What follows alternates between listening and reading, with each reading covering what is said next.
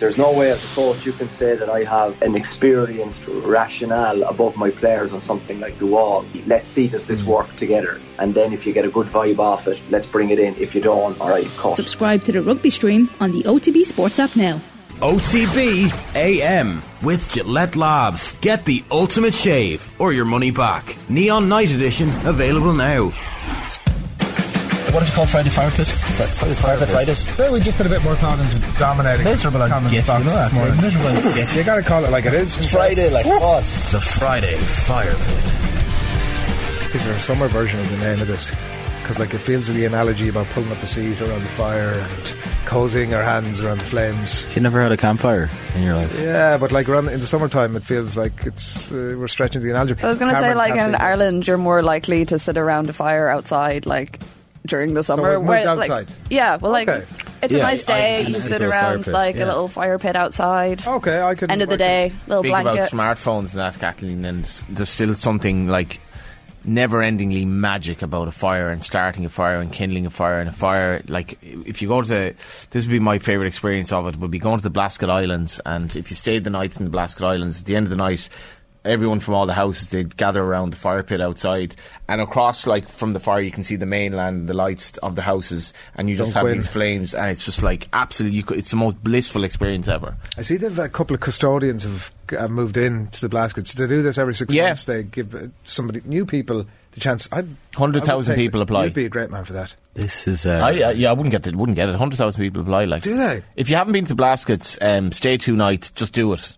You'll never, you'll never regret it. What's it. the accommodation? Are you camping like? You're in a, a little cottage. Okay. Yeah, it doesn't have. Um, doesn't you can't have like hot showers. There's no hot water, no electricity. jump in the sea, but you can more or less charge your phone. Yeah, and you, you swim with the seals, and then it's like it's basically like a nature reserve. Like you, you'll see hares that you'll never see in the mainland, rabbits, loads of birds, um, sheep.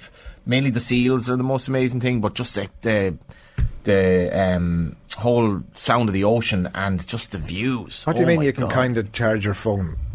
There's uh, the caretakers last year were quite. Um, they do have a small little bit of energy from a little. Um, oh, the caretakers were ourselves the last time they were in.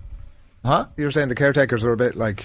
No, but they don't want the everyone to be charging. Like the point is, go get away from your phone. But it is it is excellent 4G. So I was doing like Zoom calls from the Blasket Islands. Okay. Whether I liked it or not, I was working. But y- you kind of you want like the basic kind of necessities, but at the same time you want to be removed from them. Yeah, I know, if you can charge your phone, obviously, well, because you want to take photos ultimately. You Just do in case well. anyone is just tuning in, welcome to Off the Ball, the sports show. on- Sports show. at the start, he was like giving it. What were we on about at the start? Something nothing to do. The monk and all, and uh, Collins. Oh, you like, were this talking is a sports about show, like. doing a Just great vibes of murder a Friday. series of podcasts. Yeah, murder. Yeah, make, uh, meeting the murderer. and gangs Would you, apparently. you having some of that, Cameron? Meeting the murderer. Meeting the murderer. Yeah. I'd, uh, I wouldn't be keen on meeting any murderers if that's. No, Johnny's gonna do that podcast. on your I'm going to do it for you. Oh, on my. Uh, are you, is there a by- glass screen? Are you doing this by Zoom, or are you going to go meet them and TBC. Leave a no, load no, of- I'm going to meet them. things that the jails, like yeah, Yeah? yeah, uh, okay. I'll listen to it. I'll listen to it. I'll give it a go. He hasn't made it yet, but you know. I haven't made it yet. Right. I only thought of it an hour ago. Cameron, Will we get lead into on. this? Lead on, Where we Macduff. go?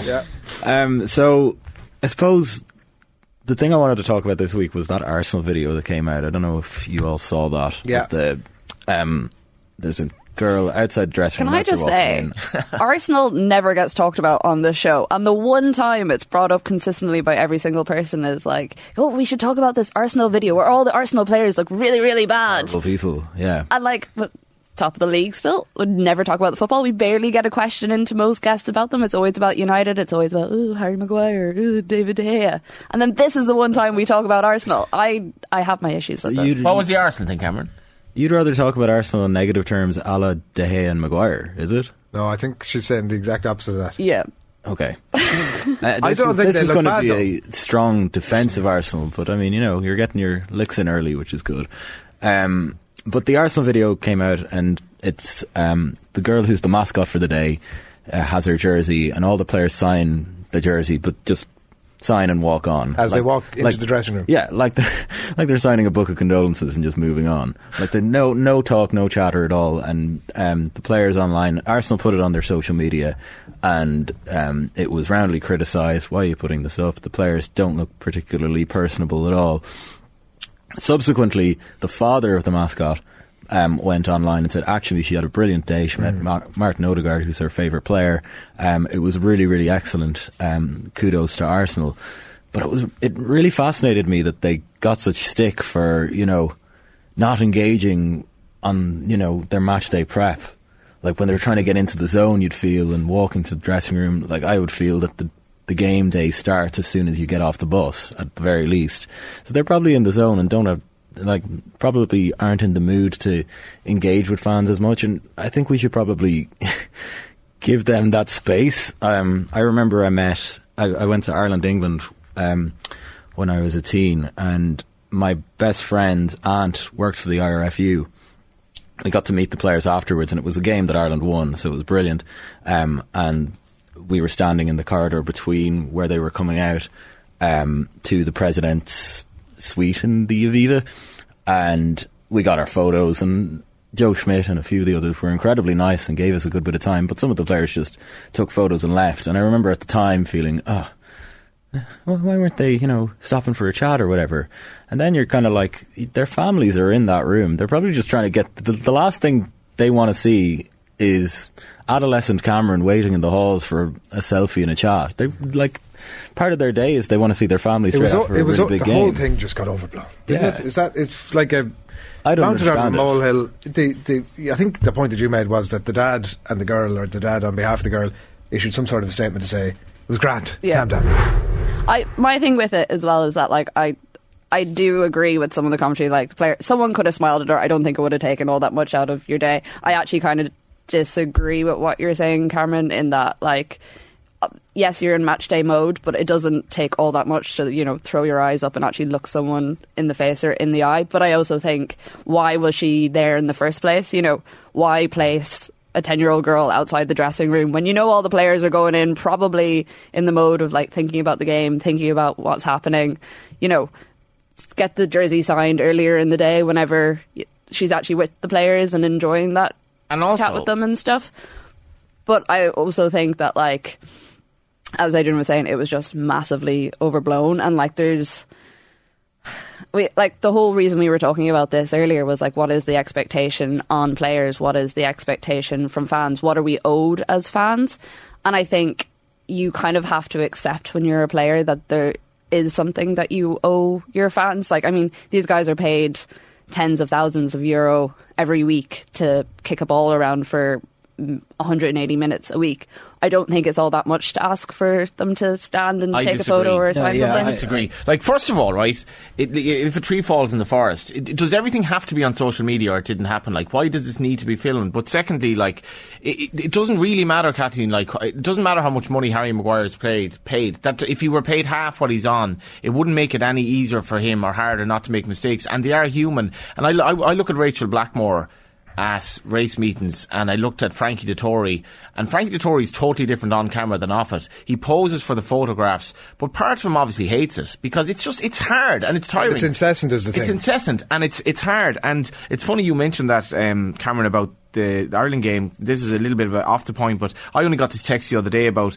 this lad who's he'd be probably fifty odd now. He goes, my second Ireland game was against Cyprus that November. Brother-in-law took me. Have the program full of photographs, all bar all bar Brady and Stapleton who blanked us, and he still remembers that. And you do remember as a kid. And now, I, as a kid, I'd be like, that's terrible. I'd But say- now I'd be like, I'm having a bad day here. I just can't deal reflection on your pal because, like, Jesus, like Brady. I thought he was going to say like Robbie Brady and like uh, Brady and Stapleton. time time to build a bridge. And you can imagine Chippy Brady like blanking you, like the one of the greatest, like one of the greatest, and you think, oh, but he might have been having a bad I day. think the context of this very specific thing is that they were what they had.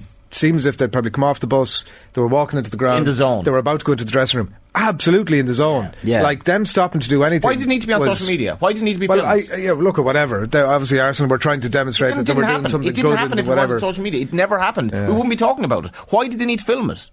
But also, like the dad said, she had a great day. She was like, uh, did she walk out in the tunnel like holding Odegaard? It was clear that Odegaard, when Odegaard came over. By the way, look, I equally think they could have cracked a smile or like given her a little nod. Yeah. wouldn't have knocked anything off their day. But at the same time, like, let's not have a big uh, craze Yeah, now I- of like these. Like, we don't want a big reaction to this where every club has to be seen to be going OTT. I I think even mascots. even post game, I would be like, okay, you know, you have you've won, or the results there. If they'd won a match and then, I mean, you know, the West Ham game didn't really go to plan for them, but um, That was the other ridiculous thing as well. People started like blaming the little girl for the fact that Arsenal had drawn the game. They were like, she took them out of like the game zone, and I was like, Jesus Christ, lads! the pen Spend they less used time was laced with something. generally. Just like It's not a bad. It's not a bad, uh, Oh, bad point, Johnny. Yeah. Why- Good uh, like- point generally, yeah.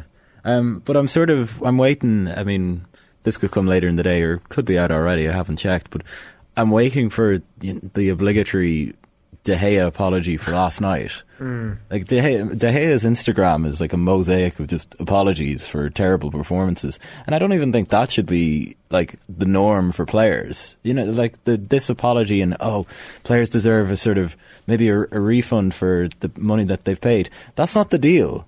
The deal is you go along to the game and you watch your team. It's not a pay to win thing, and I don't think teams should have to apologise because they probably feel pretty terrible about performing badly anyway. do you know who does those posts really well? Is uh, Ruesha Littlejohn. So she'll do the classic, you know, bad performance last night. We go again, and then she'll leave like a couple of lines, and then she'll have like some really hilarious comment at the very bottom, kind of like making fun of the whole, you know, oh, so sorry, it was a terrible game.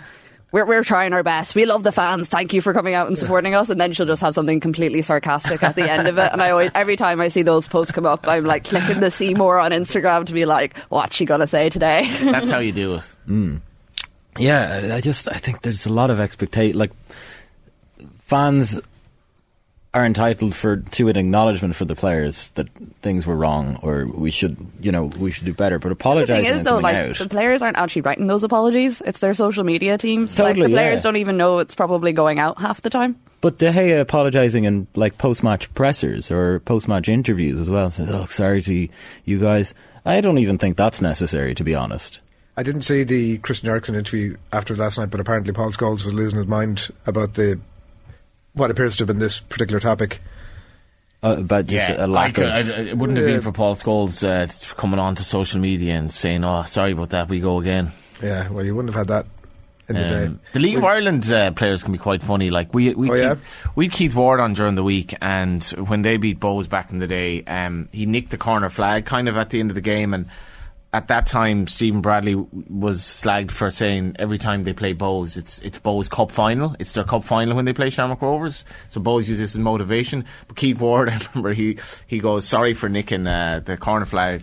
Uh, we'll take it out of the Cup final bonus. And uh, then you'd have like uh, Keith Buckley, who was getting the Luas home after winning the game against Rovers, just like taking a selfie with all the Bohs fans and the Luas. And that's more like it than going on Instagram to your million followers. The other topic we had today, off the back of um, is the League of Ireland cool from yesterday? I'm just pointed out clearly that it is. yeah, incredibly. but who would be the coolest sports person in your opinion? Who do you find the coolest? In general. yeah. Do you know? Do you know what actually is? Because I'm edging more towards his age almost than players. Carlo Ancelotti. Carlo Ancelotti. It's a good shout. That's a very good shot. He shout. literally like the the ball in the first leg went over the line, and he did like three kind of little um, keepy uppies, and then like nudged it back into play in this m- unbelievable three piece suit. Um, looking, what is he, sixty odd?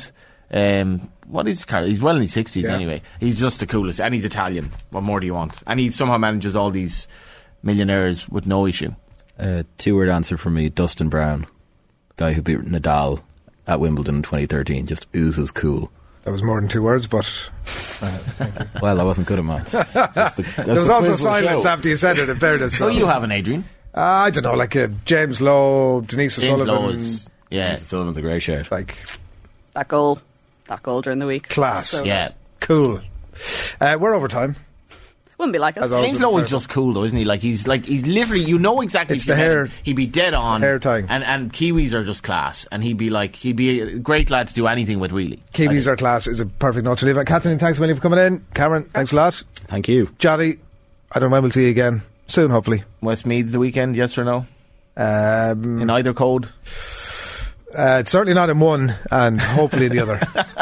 That's the spirit. OTB AM with Gillette Labs. Get the ultimate shave or your money back. Neon Night Edition available now.